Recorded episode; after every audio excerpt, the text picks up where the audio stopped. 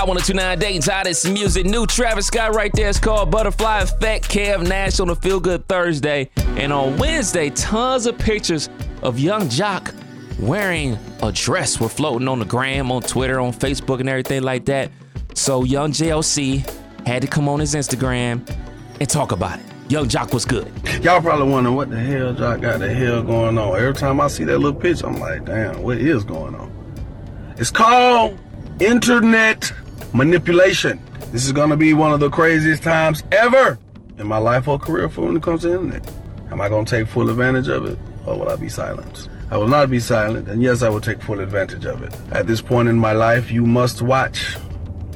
I'm currently on four television shows on VH1. You will see me coming up here in October on um, uh, Scared Famous. After that, I'm pretty sure you'll probably see me on uh, Leave It to Stevie.